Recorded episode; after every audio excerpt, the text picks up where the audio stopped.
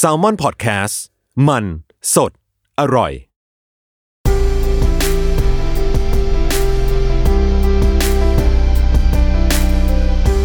อินเอียร์พ็อกเก็ตบุ๊กหลับตาฟังหนังสือ พอดแคสต์นี้มีการดัดแปลงเนื้อหาต้นฉบับบางส่วน โดยทีมงาน Salmon Podcast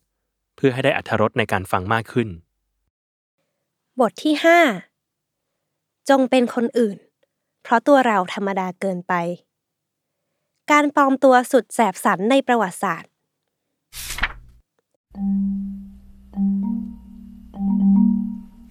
จงเป็นตัวเองเพราะคนอื่นมีคนเป็นไปหมดแล้ว ถ้อยคำที่ออสการ์ไวด์เป็นผู้กล่าวบอกว่า ตัวตนเป็นสิ่งจำกัดด้วยจำนวน ความคิดนี้ชัดเจนมากขึ้นเมื่อสังคมมนุษย์ก้าวเข้าสู่ความเป็นรัฐสมัยใหม่ ประชาชนจำเป็นต้องมีหลักฐานยืนยันในการเป็นบุคคล คนคนหนึ่งเป็นได้เพียงคนคนเดียว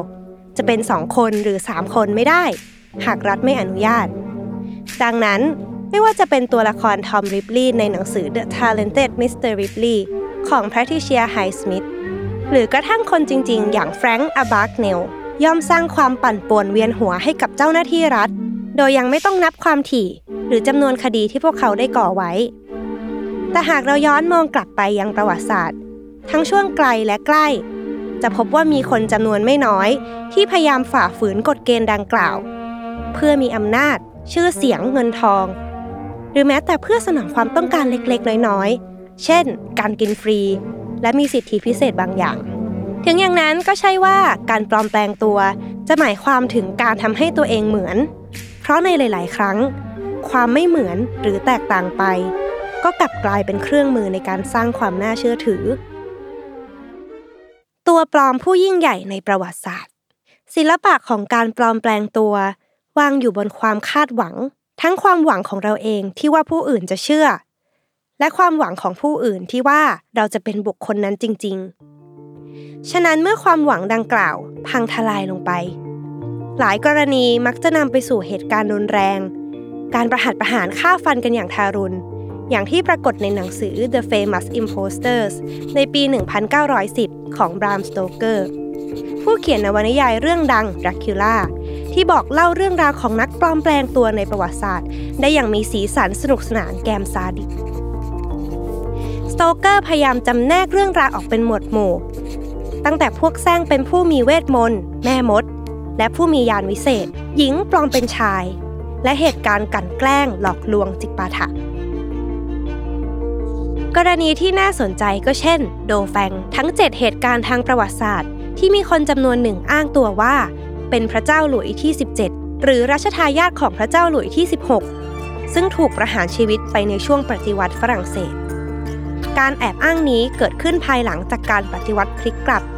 ระบอบกษัตริย์พยายามกลับมาฟื้นฟูตัวเองอีกครั้ง ในช่วงสิ้นสุดศตวรรษที่ 18 โดยเหตุการณ์ครั้งนั้นมีผู้อ้างตัวว่าเป็นรัชทายาทจำนวนมากถึง 7 คน เกือบทั้งหมดลงเอยด้วยการถูกจับได้ และถูกส่งไปใช้ชีวิตในเรือนจำ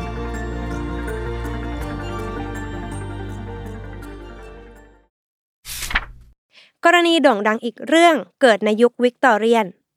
เรื่องราวของอาร์เธอร์ออร์ทันผู้พยายามจะปลอมแปลงเป็นโรเจอร์ทิชเบิร์น ราชนิกุลผู้โด่งดัง ซึ่งหายสาบสูญไปจากเรือกลไฟล่ม เมื่อปี 1854 ซึ่งทางมารดาของโรเจอร์ไม่ปักใจเชื่อว่าบุตรชายเสียชีวิต จนกระทั่งผ่านไปเป็น 10 ปี จึงมีคนขายเนื้อในเมืองวักกาวักกา ประเทศออสเตรเลีย นามว่าโทมัสคาสโตรอ้างตัวว่าเป็นโรเจอร์ทิชเบิร์นส่งจดหมายมาหา โดยงานศึกษาชั้นหลังได้มีการแสดงให้เห็นถึงความซับซ้อนและความเจ้าเล่ห์แสนกลของนักปลอมตัวผู้นี้ หลังจากนั้นเพื่อเป็นการยืนยันจึงได้มีการรับตัวเขาขึ้นเรือกลับไปพิสูจน์ยังประเทศอังกฤษ และก็น่าแปลกใจว่า ในความไม่เหมือนกันในทางกายภาพ เพราะโรเจอร์ทิชเบิร์นมีรูปร่างผอมบาง ส่วนโทมัสคาสโตรผู้แอบอ้างนั้น มีรูปร่างอวบอ้วน กลับทำให้มารดาของโรเจอร์เชื่อว่าโทมัสคาสโตรคือบุตรชายที่สาบสูญไป เรื่องราวนี้ได้ถูกฮอร์เก้ลุยส์บอร์เกส นำมาเล่าใหม่อย่างน่าตื่นใจ ในชื่อว่า The Improbable Imposter Tom Castro อย่างไรก็ตาม เมื่อมารดาของโรเจอร์ทิชเบิร์นเสียชีวิตในปี 1868 โทมัสคาสโตรผู้อ้างสิทธิ์ครอบครองทรัพย์สมบัติตระกูลทิชเบิร์นก็เริ่มเข้าไปจัดการลงทุนในธุรกิจต่างๆ จนประสบปัญหาขาดทุน และก็เริ่มมีคนสงสัยในตัวตนจริง ๆ ของเขามากขึ้นเรื่อยๆ แต่ก็ยังไม่ถึงขั้นถูกเปิดโปง จนกระทั่งโทมัสคาสโตรถูกศาลตัดสินให้กลายเป็นบุคคลล้มละลาย การพยายามสืบสวนเรื่องราวของโทมัสจึงเริ่มต้นขึ้น ยิ่งการต่อสู้ในคดีความต่างๆ เกิดขึ้นมากเท่าไหร่ เขาก็ยิ่งถูกจ้องจับผิดมากขึ้นเท่านั้น นับตั้งแต่เรื่องรอยแผลเป็นจากอิสุกอิสัยสำเนียงการพูดที่บ่งบอกว่า เขามาจากชนชั้นล่างใน East End และอีกมากมาย ประจักษ์พยานจำนวนกว่า 200 คน ยืนยันว่าเขาไม่ใช่โรเจอร์ทิชเบิร์น แต่ที่แท้แล้วคือนายอาร์เธอร์ออร์ทันปลอมตัวมา เขาถูกศาลตัดสินจำคุกร่วม 14 ปี และกลายเป็นคดีประวัติศาสตร์ ถึงแม้จะเป็นเช่นนั้น ก็ยังมีคนส่วนหนึ่งสนับสนุนเขา หรือยังเชื่อว่าเขาคือโรเจอร์ทิชเบิร์น เพียงแต่โทษจากการจำคุก ทำให้ร่างกายของเขามีสภาพสุดโทมความอวบอ้วนที่เคยเป็นเครื่องช่วยปกปิด กลับเปิดเผยความปลอมในตัวเขามากขึ้นเรื่อยๆ และเมื่อพ้นโทษออกมา ตัวเขาเองก็ทำหรือแสดงในสิ่งที่คนไม่คาดคิดว่าจะทำเช่น ไปสมัครเข้าร่วมคณะละครสัตว์ หรือไปเป็นบาร์เทนเดอร์อยู่นิวยอร์กโดยที่ยังอ้างตัวว่าเป็นโรเจอร์ทิชเบิร์นดูเหมือนจะมีแค่ช่วงไม่กี่ปี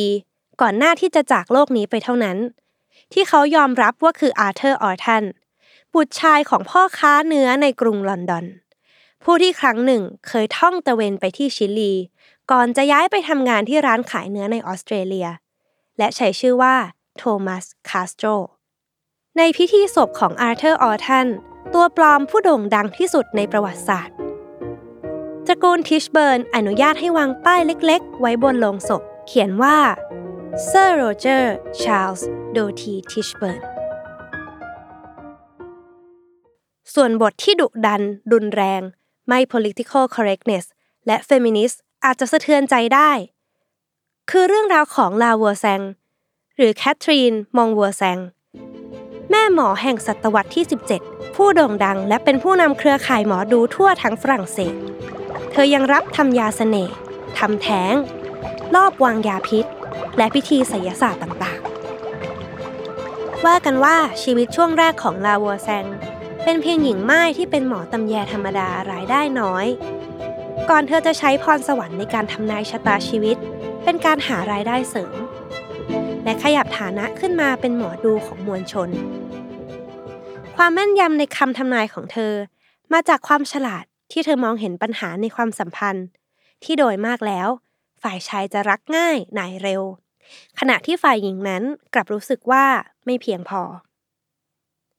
จากปัญหาเหล่านี้เองทำให้ลาวัวแซงเสนอขายแพ็กเกจพิธีกรรม ยาเสน่ห์ต่างๆ ให้ฝ่ายหญิงนำไปใช้ ซึ่งแน่นอนว่าส่วนใหญ่ก็ไม่มีใครกลับมาต่อว่า หรือเรียกร้องเอาเงินคืน ความโด่งดังนี้เองทำให้ลาวัวแซงขยับเข้าไปมีลูกค้าเป็นชนชั้นสูง ดังนั้นเมื่อเหตุการณ์ลอบวางยาพิษเชื้อพระวงศ์หรือที่รู้จักในชื่อลาแฟเดปัวซงที่เกิดขึ้นในสมัยพระเจ้าหลุยที่ 14 ชื่อของลาวัวแซงจึงกลายเป็นหนึ่งในผู้ต้องหาคนสำคัญ แทบจะในทันที จุดจบของลาวัวแซงก็เป็นเช่นแม่มดทั้งหลายที่ถูกกล่าวหาในเวลานั้น คือถูกทันทรมานจนเป็นที่สาสมใจแล้ว จึงถูกนำไปเผาประจาน ทั้งที่เธออาจไม่ได้เป็นแม่มดตัวจริง หรือมีอำนาจวิเศษจริง ๆ ด้วยซ้ำและในกรณีลาแฟเดปัวซงก็นำไปสู่การจับกลุ่มและประหารชีวิต ผู้มีส่วนเกี่ยวข้องอีกนับร้อยคน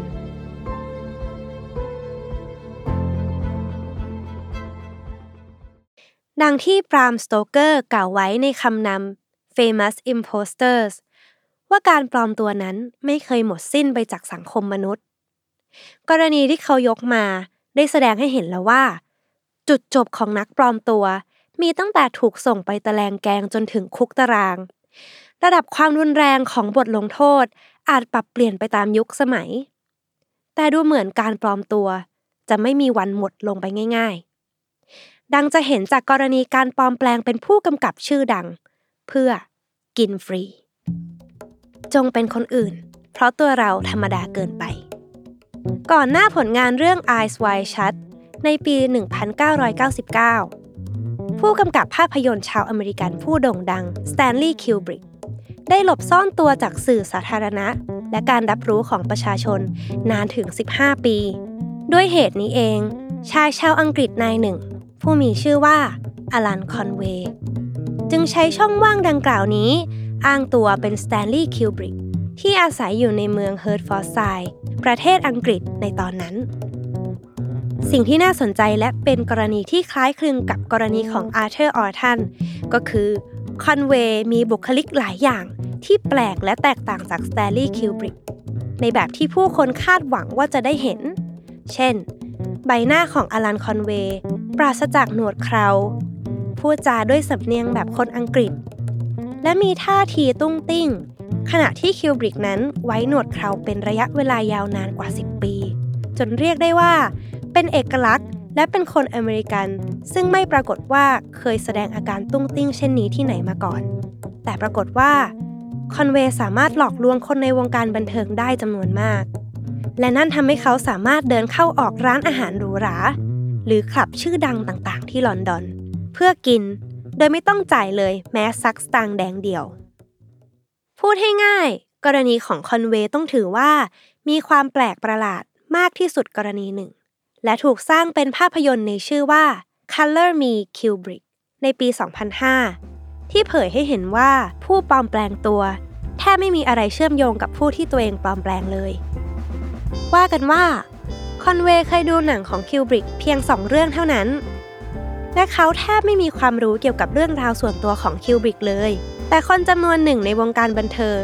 ไม่ว่าจะเป็นผู้อำนวยการสร้างภาพยนตร์ หรือนักวิจารณ์ละคร เขาเป็นสแตลลี่คิวบริกผู้กำกับในตำนาน พร้อมพากันประหลาดใจที่คิวบริกตัวจริง มีท่าทางตุ้งติ้งอย่างเห็นได้ชัด จนกระทั่งคอนเวย์ในคราบของคิวบริกเกือบจะได้ให้สัมภาษณ์ลงนิตยสาร หากเขาไม่ถูกจับได้เสียก่อนว่า เป็นตัวปลอม ในช่วงท้ายของชีวิต คอนเวย์เคยให้สัมภาษณ์ในคราวหนึ่ง เกี่ยวกับพฤติการอันพิสดารนี้ว่า เขาแสดงตัวเป็นคิวบริกเพราะคิดว่า เขาคือคิวบริกจริง ๆ และเขาสามารถเป็นคิวบริกได้ ไปจนกระทั่งสิ้นลมหายใจ หรือจนกว่าคิวบริกจากโลกนี้ไปเลยคอนเวย์อำลาโลกในเดือนธันวาคมปี 1999 ด้วยโรคหัวใจ หรือราว 3 เดือนก่อนที่คิวบริกจะตามเข้าไปด้วยโรคหัวใจเช่นเดียวกัน เหตุการณ์นี้สะท้อนให้เห็นว่า การปลอมแปลงตัวเป็นบุคคลสาธารณะผู้โด่งดังให้แนบเนียนนั้น บางครั้งก็ต้องปลอมแปลงให้ไม่เหมือน เพราะในหลายกรณี บุคคลสาธารณะบางคนก็ต้องอาศัยการปลอมแปลงตัวเป็นคนอื่น เพื่อสามารถใช้ชีวิตได้อย่างคนธรรมดาทั่วไป และอีกด้านในความไม่เหมือนนี้ สาธารณชนก็พร้อมจะเชื่อ แม้บุคคลที่เขาเห็นจะแตกต่าง หรือไม่เหมือนกับคนที่เขาคาดหวังจะได้เห็น แล้วทั้งหมดที่เล่ามาเกี่ยวข้องกับศิลปะของความผิดหวังตรงไหน ผู้เขียนเองก็ไม่แน่ใจ แต่หากเชื่อมั่นให้ได้ครึ่งหนึ่งที่คอนเวย์เชื่อว่า